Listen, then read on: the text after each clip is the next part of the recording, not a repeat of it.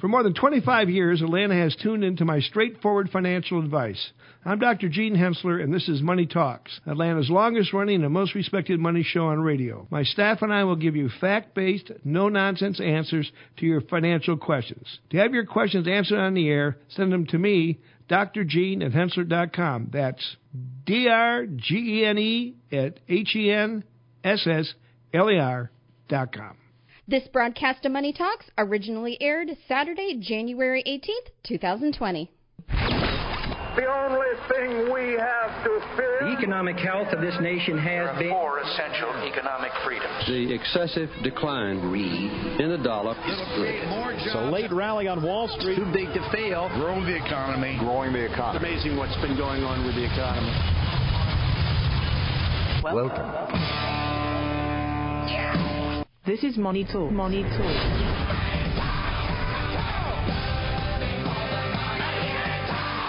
Good morning. What up, fam? You're listening to Atlanta's longest running, most respected money show on radio, Money Talks. I'm Troy Harmon, here today with Michael Griffin, who is uh, a CFP certificate. Yes, sir. Holds the CFP. Um, and uh, Michael, you're a financial planner in. I'm an associate in the planning an and imp- implementation but, department. Uh, but your position, I know it's not your position name, but it's what you do, right? Yes. You, you are a I'm financial planner. It's you're a certified financial planner. That is correct. Right. So uh, I wasn't trying to to give you a, a demotion or any of that. I know around here, Henssler Financial, we read the business card. All right. and that, by the way, is Nick Antonucci. He's uh he's our resident pain in the oh well I guess you can't say that. Yeah but it's on but, my uh, business card. it, well if it's not I'm sure anyone who knows you thinks that you should put it on there. Well Troy I'm I'm, I'm glad he's with us this morning honestly. Thanks but, Troy. you do know, you only say what up fam when I'm on? No I say it all the time. Okay just making sure. What would you say? Okay boomer? I'm I would say anything yeah, just checking. I, I know. Well I think that's what you said last time. Probably. Yeah so that's anyway, not cool anymore. It's yeah. run its course, so I'm on to something. Oh, we're over with it. Yeah. It's it's funny you say that because I got some news about that in a bit.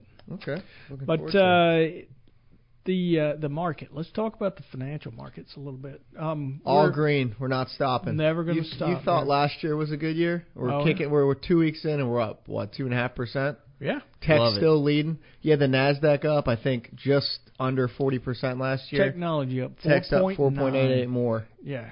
Awesome. That is just absolutely. Well, we do have a couple of sectors that are negative. Did you say that? Oh no, energy and materials down about a percent each. But you know, Troy, um, the market's never going down again. Apparently, can't oh, stop ever? it. Yeah, yeah. Th- that's the way it is. Yeah, it doesn't matter what val- if that valuations what your, look that's crazy. what your crystal ball says. Is yeah. It's never going up, down. Up forever. Hey, we do have a magic eight ball here. I mean, do you want us to break it out? I don't even know if it works anymore. But let's do it. Of course, it is does. the market going up? That's uh, from next here. question, and um, chances are good. Told you. That's fantastic. Yeah. So there we go. It's not I a mean, crystal ball. Doesn't but have to make sense. It is the but magic eight ball. higher. Here you go, Michael. I'll let you um, mess with that from now on. You ask it whatever you want. Alrighty. But um, maybe later. yeah.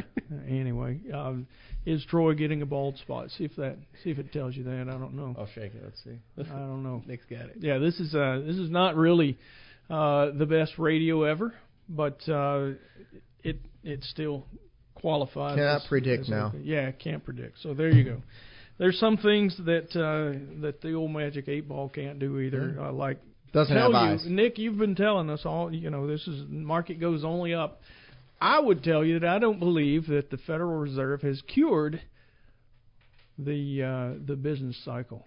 I think we'll No. probably still have a recession at some point. Yeah, I think that's safe to say. And I think what what gets confusing is at some point it just the market seems to almost detach itself from reality. And you, and you talk about the Fed, and if you just look globally, uh, it's something we've talked about for a long time. The ce- the central banks across the world, not just here, right? When you're near historically low rates, how what do you do when Yeah. when you've gone negative in Europe Right. Yeah, and you still don't have inflation? Oh, it's called quantitative easing, Nick. I don't know if you ever heard of it. Oh yeah, but we're not doing that. Well, we don't want we don't want to disclose that that's what central banks are doing, so we're going to call it something else, at least here yeah. with the Fed, right? Right. Well, uh, they they really aren't averse to that. Um, and I wouldn't be surprised. I mean, it's a way that they can manage the interest rate uh, yield curve basically by purchasing certain assets. Now, uh, there are some constraints on that uh, between, and and we've talked about this before, but between 2008 and uh, just basically two years ago, yeah. I think it was 2016, uh, the Fed's balance sheet grew from 800 billion dollars to four trillion dollars. In the last three months, the Fed's balance sheet has increased an additional 10%, even though we're not quote quantitative easing anymore. Right, but what we did do, it, we we decided that we weren't going to allow those bonds to roll off. Right. That they had purchased for quantitative easing back in the day. So uh, what we've what we've um, I guess tantamount to doing uh, is um, we're now basically quantitative easing again. We're at least maintaining. We're not buying new bonds, which was truly what quantitative easing is. Uh, but for a long time, we maintained that that uh, balance sheet level. Right. But then we started allowing them to roll off. We lost. I don't How know, many months did we do that for? That was it was very short amount. year. Was it? I yeah, bet it I think it was less than that. Even. I think but. it started in October of 16. It didn't get all up to full speed where they were allowing about 50 to 60 billion to roll off per month. Uh, it only did that definitely less than a year. Right. And then uh, the Fed decided mm, inflation's not doing exactly what we want. They Stop cut that, rates, cut rates three rates times. three times last year. I mean, it, it uh, definitely And- is an odd situation. And you know, I, I sound super bearish and, and and pessimistic. If you look at the economic data, it's not ringing recession bells right now, right?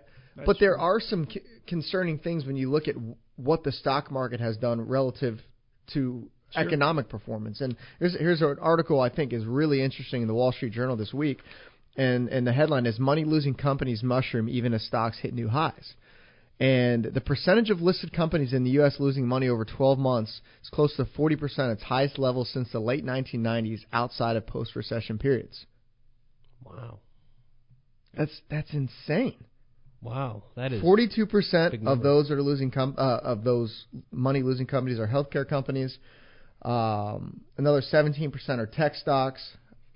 tech stocks. You, Yeah, you're your saying you, IPOs. you don't make The, those money tech on stocks that are up almost 40% in 2018. I mean Mm, 2019 They were up. Tech stocks were up fifty and a half percent.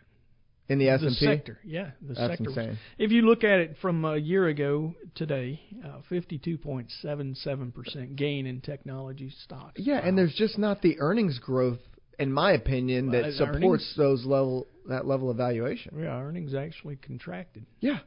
In two, it was it was like a fifty-six percent uh, gain in price to earnings, the the uh, ratio, because earnings actually pulled back almost five percent in technology in 2019 in the tech sector. You know, it, but to put things in perspective, uh, downstairs we were having this conversation earlier. I don't think you heard it, but even if we went into a recession in 2020, right? Yeah. And the Nasdaq lost 40%. It sold off 40%. We'd still be back roughly where we started 2018. Yeah. Because the Nasdaq was up almost 40% in 2019. So we could have a deep recession in which the Nasdaq loses almost 50% and you're not that far below where you started. Yeah. Uh, one thing that you got to look at too is uh, 2018, so not last year, but the prior. The market was down a little over four percent, like Yep. 4.38 or something like that. Uh, technology was down almost 20 percent in the same year. So um, it started from a valuation that was lower than the overall market in 2019.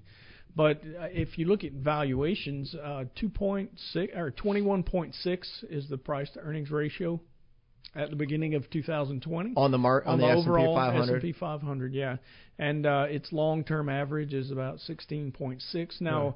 As technology has become a bigger portion of the S&P 500, you know, back in It's 92 drive the it was only five percent of the overall S&P. Uh, now it's about 24 or five, Yeah. something like that.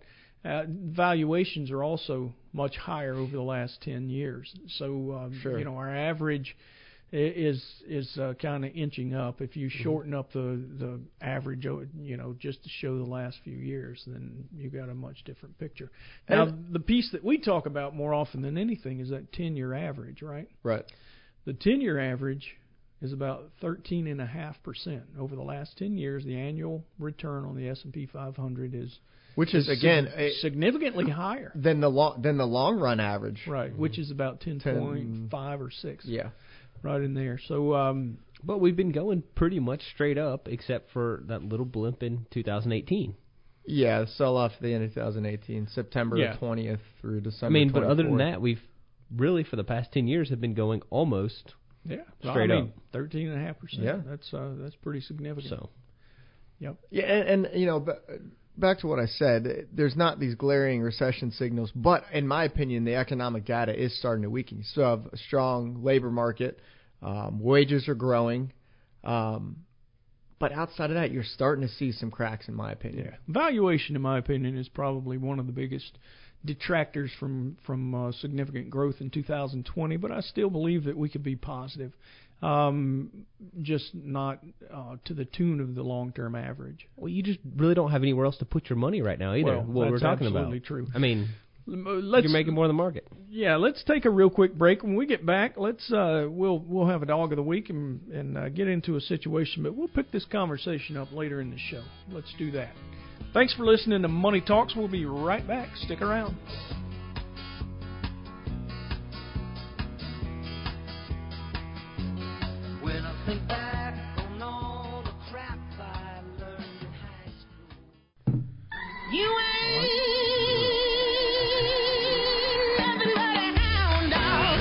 This, this is the dog. The dog of the week.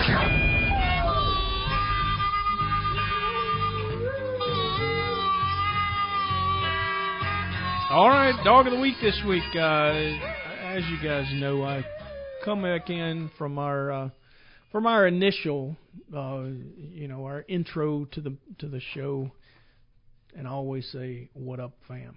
And I know Nick, I baited you into doing it this time. In fact, I think it was me that said, "Okay, boomer."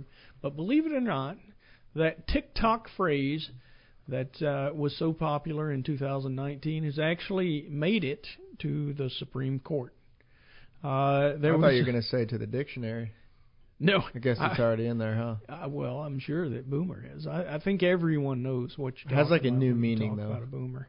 It, well, does it? I think what it is is it's really just The being used as a yeah. derogatory Right. comment. You're you're like calling somebody maybe old and closed-minded. Yeah. Um, but uh, and and yes, uh, jokingly, or at least I take it that way. I, I get that quite a lot around here. But uh, uh, that's what happens when you're, Yeah, you're not pretty so open-minded working with. I mean, you have to be working with Jacob and I.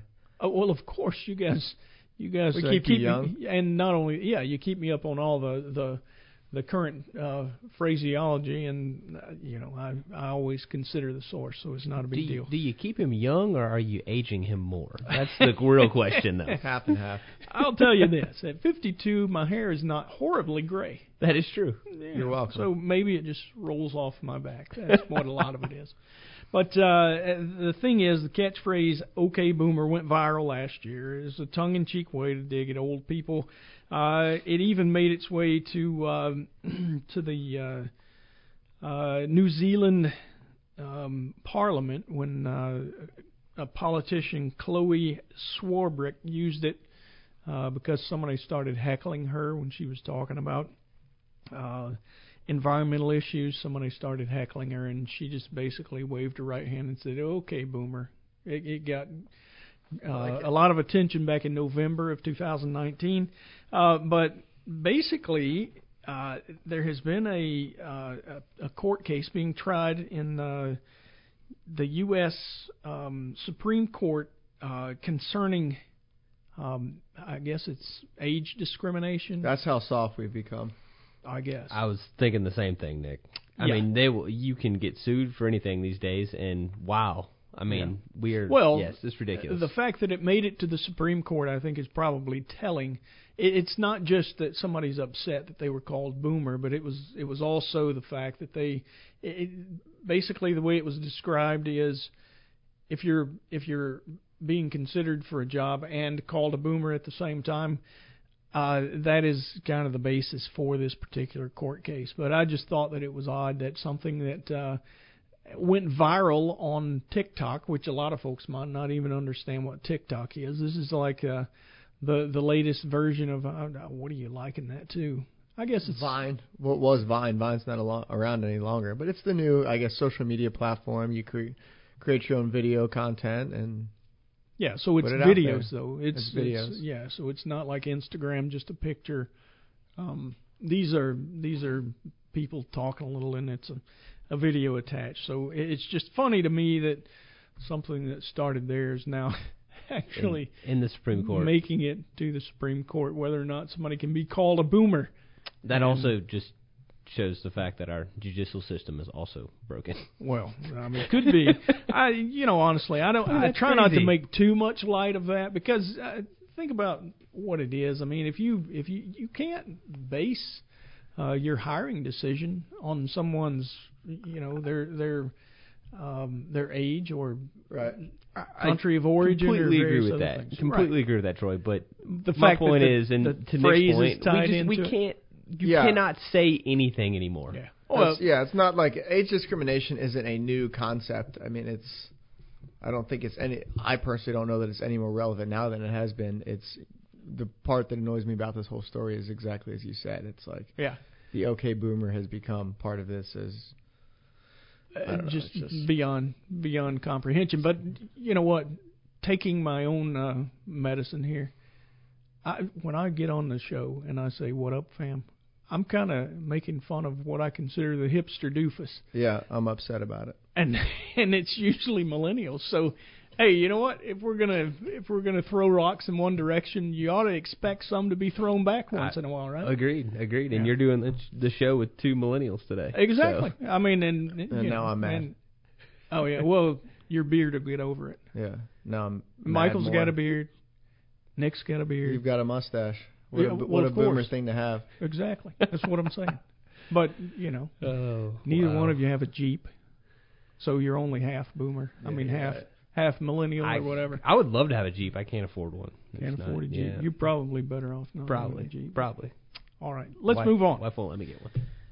Okay, doke. We've got a situation we want to talk about today. Uh, Katie and Mark are getting married in 2020, and All building right. up to that, uh, they have a few questions about their finances. Both are successful professionals, and neither have been married before. Uh, both are accustomed to running their own financial life, uh, saving for their own retirement, buying whatever they want without discussing it with a spouse. So this is not your typical situation, I would think. Um, so combining uh, two households into one, when the two households are somewhat independent, uh, at least financially independent, It can be very very tricky. right? It, it really can because you know you you already have your expenses, you already have your lifestyle. You definitely have things set in your ways, Yeah. um, and but you're gonna have to make some some compromises and adjustments here. Yeah. I mean, obviously the biggest thing uh that comes to my mind is probably making a mortgage payment. You know, whose house Yeah, are you moving gonna- into? What are you doing there? Are you buying one? buying one Yeah. together. You know, th- those kind of things. You, you definitely need to have a, a joint account for. I think to to make those type of of payments. But you know, at the end of the day, you you should definitely trust who you're marrying. But you know, if, if you want to keep things separate, you know, to to buy what you want and not have to ask permission for things, there's nothing wrong with that. I mean, you know, and, think it, communication is is Key. key, in this Yeah, and in trust, this topic. without a yeah, doubt. And, and no matter which route you go, if you combine everything in, in into one account, or as Michael said, you have you know an account that's for bills, and then your own separate accounts for play money called or you know discretionary items. Um, having an understanding, being on the same page, communicating openly is most important. Agreed, agreed. But they're getting married, so hopefully they have addressed that and you know are on the same page with that.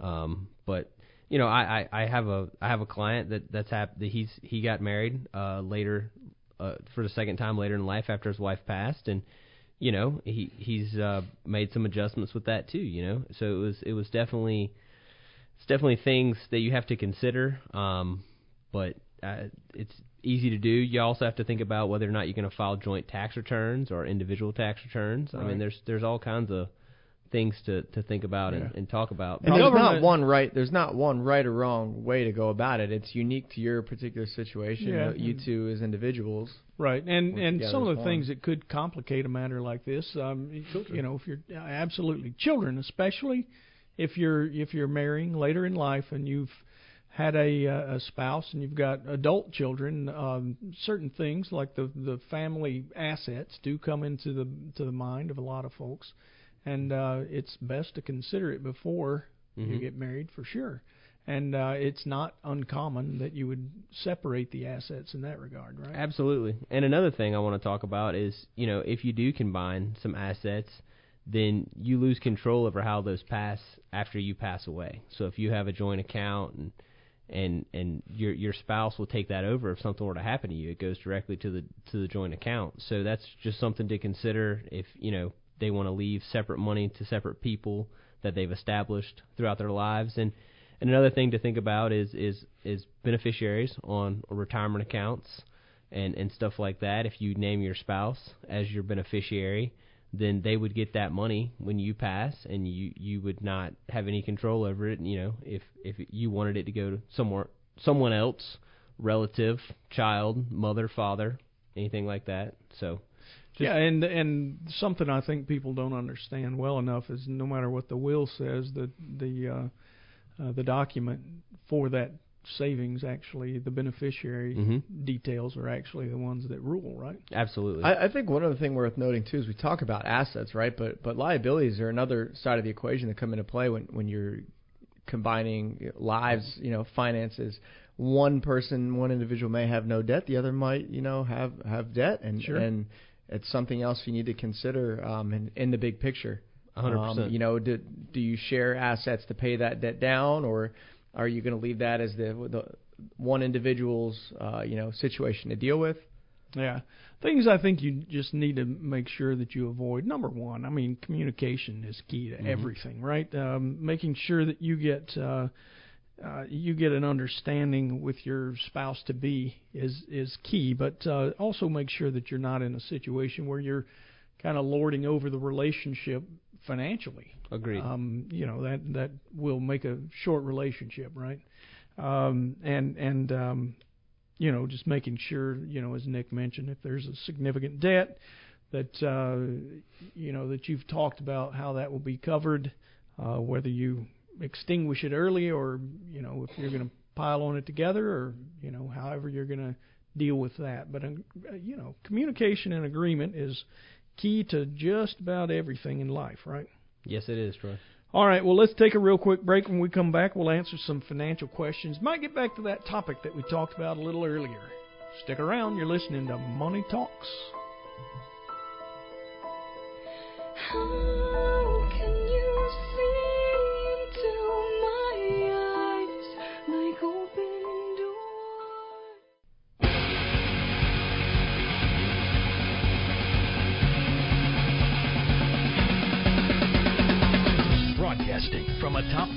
the Henssler Financial Building in the heart of Georgia's financial district, Kennesaw, Georgia. This is Money Talks. We're back. You're listening to Money Talks, and uh, we uh, came into the show talking a little bit about um, about financial situation and economics. Uh, if you have questions that you would like for us to answer on the air, we'd love to hear from you. You can call us at one eight five five four two nine nine one six six. The way it works, you uh, will get our um, our message on our voicemail. Um, leave your message, including your question. We'll play the question on the air and answer right behind it. Uh, you can also call and talk to a human being if you prefer. 770-429-9166 is the number there. Uh, or you can email us, which is uh, our email address, drgene at henssler.com. That's D-R-G-E-N-E at H-E-N-S-S-L-E-R dot com. You can also reach, uh, get information at least if your your uh, question is a broad enough topic. We may have covered it. Uh, Henssler.com is our email. I mean our uh, Website, Boomer. Boomer. I don't even know what a website is. Yeah. You're, you're You can write right. us a letter at You can send a carrier pigeon. questions. Fax us. Yeah, we have a small window in the basement where uh, we receive carrier pigeons. Uh, anyway, Henssler.com. H E N S S L E R.com. Um, so, Michael, when uh, when we were getting out of that first segment, you uh, you said, so if you don't invest in the stock market, where else are you going to invest? It's a great question. Over the last four years, uh, the bond market, the U.S. aggregate uh, bond market, which is a, an index that uh, is put together by used to be Barclays, now it's Bloomberg has purchased that index. There's there's been four of the last eight years where that bond market didn't even cover inflation. Um, You know, it, it matters to us, and we watch it closely because it is kind of at the heart of our 10-year rule. The 10-year rule, in case you wonder, is uh, it's kind of our philosophy that any any money that you need uh, to spend from your assets within the next 10 years should be set on the sidelines where you can spend it without worrying about uh, the volatility in the equities market. You know, the market does go up and down. Um, however, if you think about it, we talked about uh, 13.5% uh, return annualized rolling 10 year number. Uh, so for for the last 10 years, that that return has been 13.5%. Uh, inflation has been somewhere in the ballpark of 2%, maybe 2.1. I think that's where it is right now, 2, 3 maybe. Um, but uh, if you think about it, um, if you're investing your money and you don't need it for the next 10 years, that 13.5% would have looked quite handsome next to inflation. Mm-hmm. Absolutely. Uh, you have to outgrow inflation to grow your wealth, right? Absolutely. Um, and then the money on the sidelines you would like to have so that it uh, so that it actually marks time with inflation and protects your purchasing power. And that's truly uh, one of the tenets that we use for investing at Henssler Financial. So um, your point, Michael, is, is well taken. Now, the same model that I use to to uh, determine all those numbers, uh, I use for forecasting, and it's given me an indication that we're probably in for an eight and a half percent return in 2020. We're already, what did I say, two and a half percent Yeah. up uh, in the first two and a half weeks. But hey, you know what? 2018 was a very similar situation too. In fact, we were up 7.1% by the end of Mhm. January in 2018, and for the year we wound up losing 4.4%. I'll just say to round it off. So you know the, the financial markets, equity markets are very volatile, but they have this long track record of providing you with more growth than inflation. So um, you know, I would still stick to that. If you've got a, a time horizon, an investing time horizon that's longer than 10 years, then Absolutely, because that's what we do. We invest for the long term here. I mean, we exactly. we're not we don't trade the accounts often. We invest for the long term to make sure that your investment will, you know, hopefully grow and and help you live comfortably in retirement. Yeah, but we again, try to if give you you the need best that money in the near term, um, I wouldn't suggest someone new coming into the markets and saying, "Oh, I'm going to pile into equities right now," because as we said earlier, things look expensive. So yeah, 21.6 on the price to earnings ratio of the S&P 500 in 2018, beginning of the year, it was 21.8. Yeah, and you might look at bonds and say, "Oh, the 10-year Treasury it's only yielding 1.8 percent."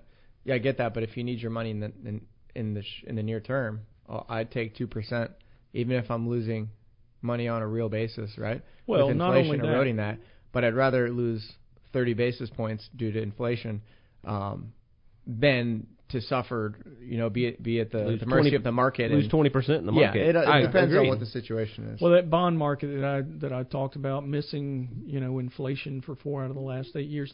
Last year, 2019, it was up 8.7 percent, even with coupons being very low, as Nick noted. Yeah.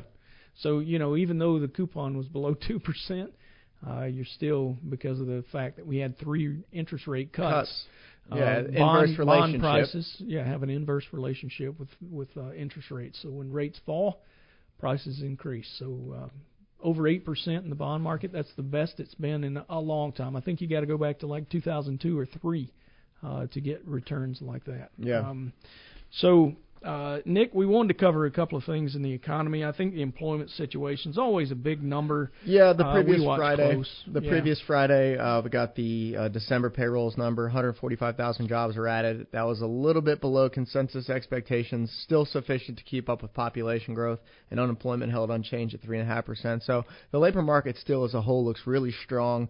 The only thing we're watching there, you're starting to see an uptick in continuing claims. So every week we also get jobless claims. That's going to be initial claims as well as continuing claims.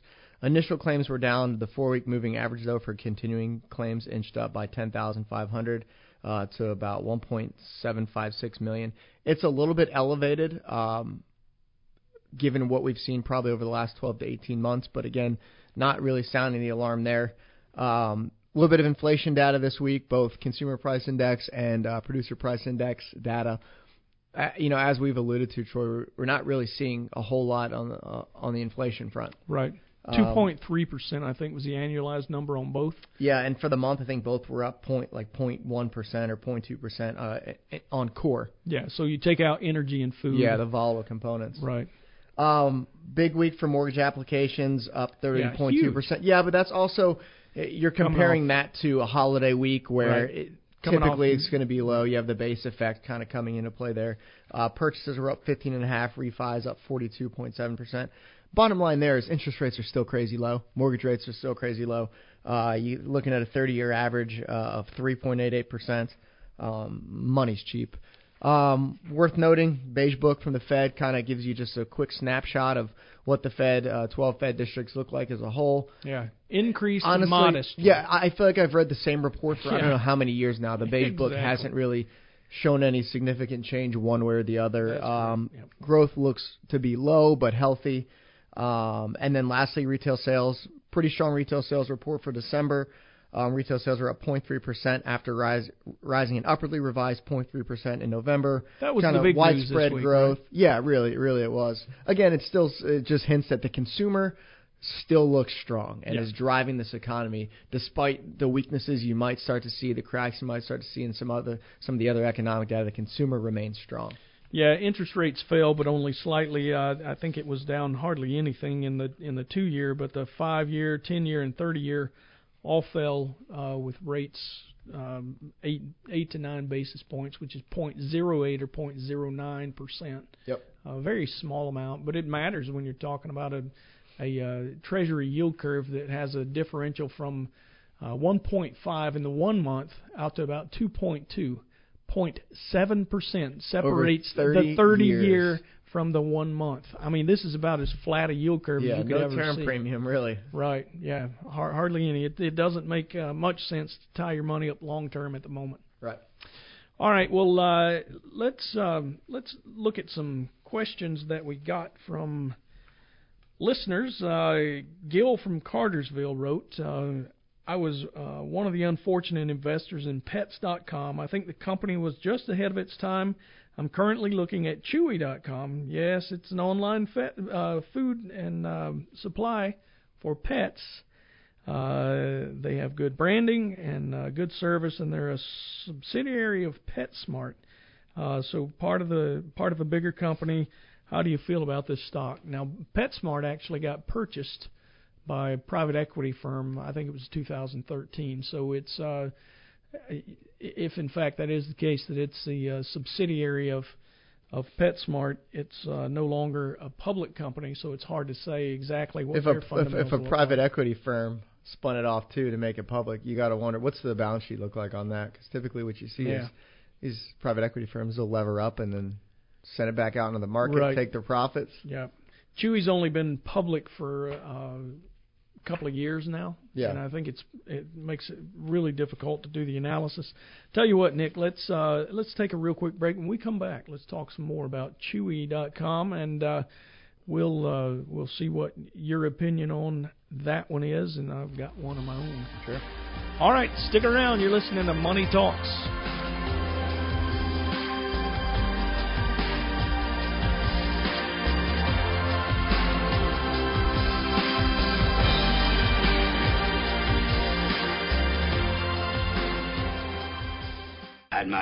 On you a long time, Doctor. I consider you one of my most valuable long-term investments. And when it comes to my investments, I always do my homework.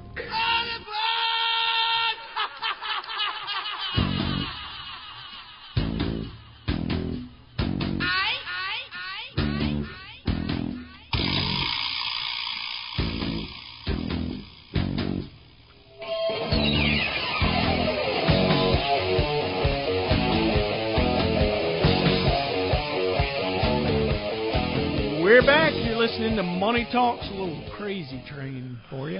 Uh, it feel like- always reminds me of Chipper Jones. Yeah, you had to play with me on, didn't you? Yeah. Well, I mean, I like you too, Nick. Hate but I that mean, song because of Chipper Jones. He was he was an Atlanta Brave. I don't know. Have you ever heard of the Atlanta, Atlanta Braves, Nick? So our next question. For those of you who don't know, Nick is a huge Phillies fan. He grew up in Philly Is there a boo to on the age do of we have five. a soundboard boo? We put No. that in there. No, I'm, I, I'm, I wish will we not. did though. I will, yeah, because I would boo the Phillies. That's, what I'm saying. That's I what mean, I'm saying. I I'm- want to boo see, Nick. now you've made me act like a Phillies fan. Thanks, Nick. That's team discrimination. I'll What see you in the Supreme Court. yes, boomer. yeah. All right, Wow. uh, we're really here to answer your financial questions. Sometimes we get a little sidetracked, but if you've got a question you'd like for us to answer, we'd love to hear from you. Uh, you can call us at one eight five five four two nine nine one six six. That's our question hotline. Uh, you'll get our uh, voice message. Leave your own question for us, um, and uh, we'll play the question on the air and answer right behind it. Or you can call and uh, ask for the radio show or Kelly Lynn. It's our producer, and uh, she will get you uh, the question to us. Uh, the number there is seven seven zero four two nine nine one six six. That, by the way, is also the way you can directly link with Michael Griffin, who is uh, on the show with us today, uh, or Nick Antonucci. I mean, they both have. Michael's a financial planner. I mean, an associate in the financial planning department or planning and implementation. Boy, I Oh, almost dodged got smacked bullet. again. didn't Man, I'm not going to correct Troy on the air again. That's for sure. Well, you know, I'm I'm a little head shy now.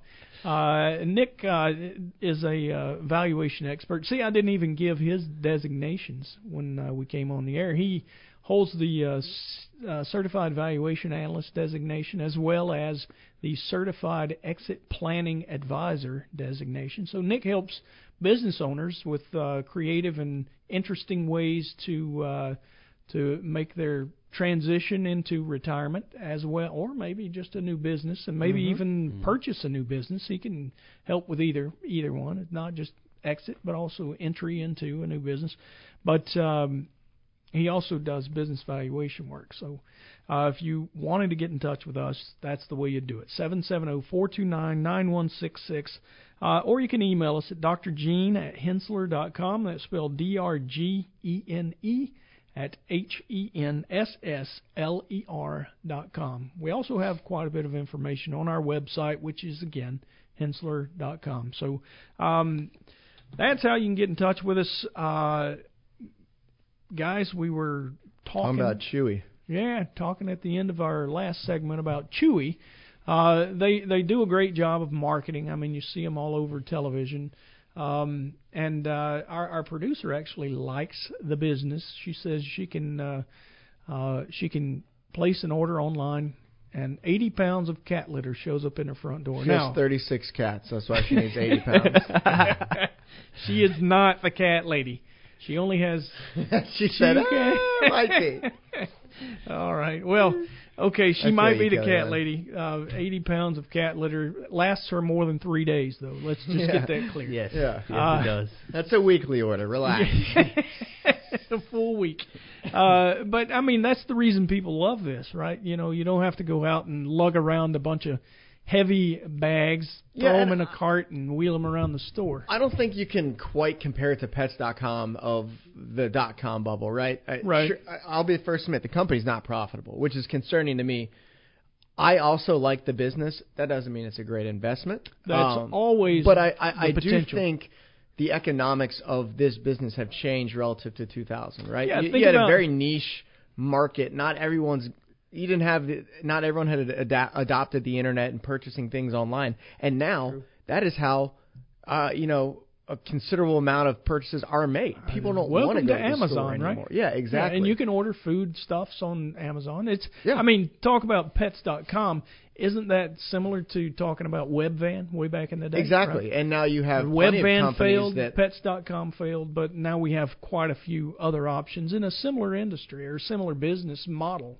Yeah, that- so I think I think the well. economics of the business model have changed considerably over the last 20 years. So, So, having set it up like that, I, Nick, I think it's a sustainable business, but uh, you want to purchase something at the right price, right? Well, this no is a company who's not who's not you know generating earnings. So let Um, me let me throw my opinion out there, okay? I. I can do it pretty quick. Uh, the business has the revenue has grown 92.9 percent in their consumables, 112 percent in hard goods, Great. and 354 percent in other. Don't know what other is, but if you look, they've got no debt. Which is a positive. Yeah. No negative earnings, or no, they do have negative earnings. That's a negative. It's a, and it's a young business. It's every business isn't going to be profitable, you know, Yeah. off off the rip in the early stages. Yeah, so I think most of the positives in my mind are behind me, and I'm, you know, just using my analyst mind, this is what I come to.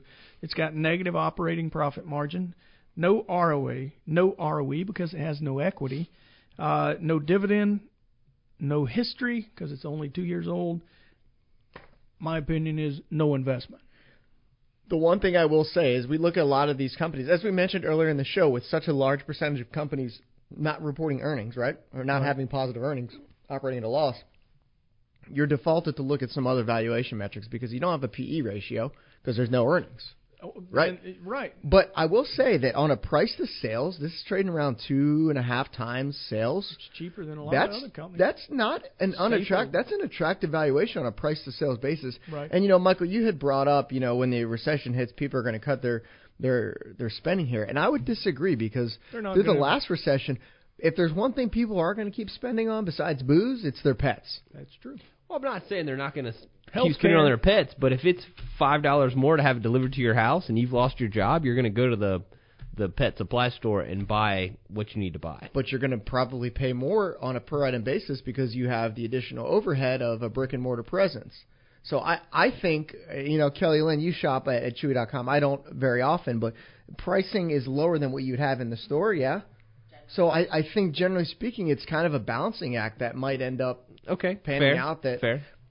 I don't know. Time I don't, will I don't right? use it, Yeah. so that was just my initial thought process. Is that may, you know, because you're right, people are going to spend on their pets, but people also do try to cut costs. Yeah, no doubt. And, and here's the thing: eh, when you're investing, if you've got no fundamentals to guide you into your purchase, it's a speculation in my mind. Uh, you know, the the revenue growth is absolutely impressive. Where are you going to find it otherwise? You know that you're you're growing a 2.8 billion dollars of a of a business by 92.9 percent. That's uh, that's um, pretty much what you wind up with there. So anyway, let's uh, let's move on. I think think the uh, the debate is is pretty much over. Some of us like it, and some of us not so much. All right, we got another uh, question here from our good friend Ed Kelly. He says, "I remember Dr. Gene giving a good explanation on why he didn't think highly of preferred stocks. Can you review this, please? Also, are there any situations where preferred stocks are a good fit? Well, I'll answer that one backwards. Preferred stocks provide reasonable income for businesses.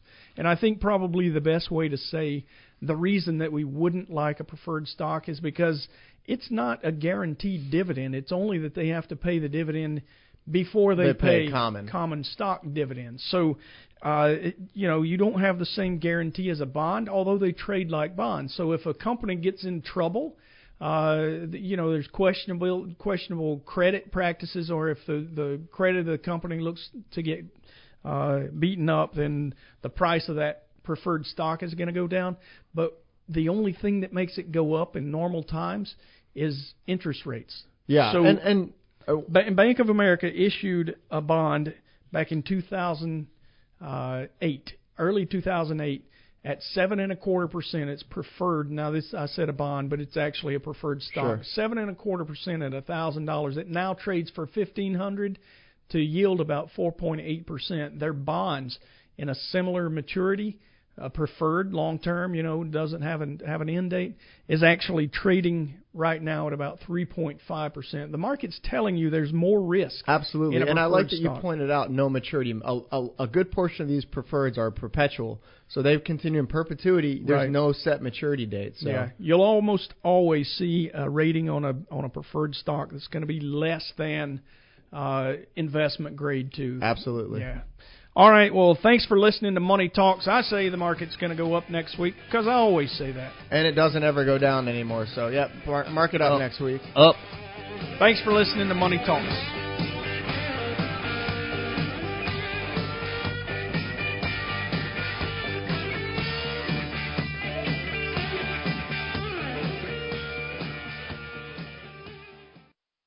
All material presented is compiled from sources believed to be reliable and current, but accuracy cannot be guaranteed. The contents are intended for general information purposes only. Information provided should not be the sole basis in making any decisions and is not intended to replace the advice of a qualified professional, such as a tax consultant, insurance advisor, or attorney. Although this material is designed to provide accurate and authoritative information with respect to the subject matter, it may not apply in all situations. This is not to be construed as an offer to buy or sell any financial instruments. It is not our intention to state, indicate, or imply in any manner that current or past results are indicative of future profitability or expectations. Portfolio holdings discussed are subject to change.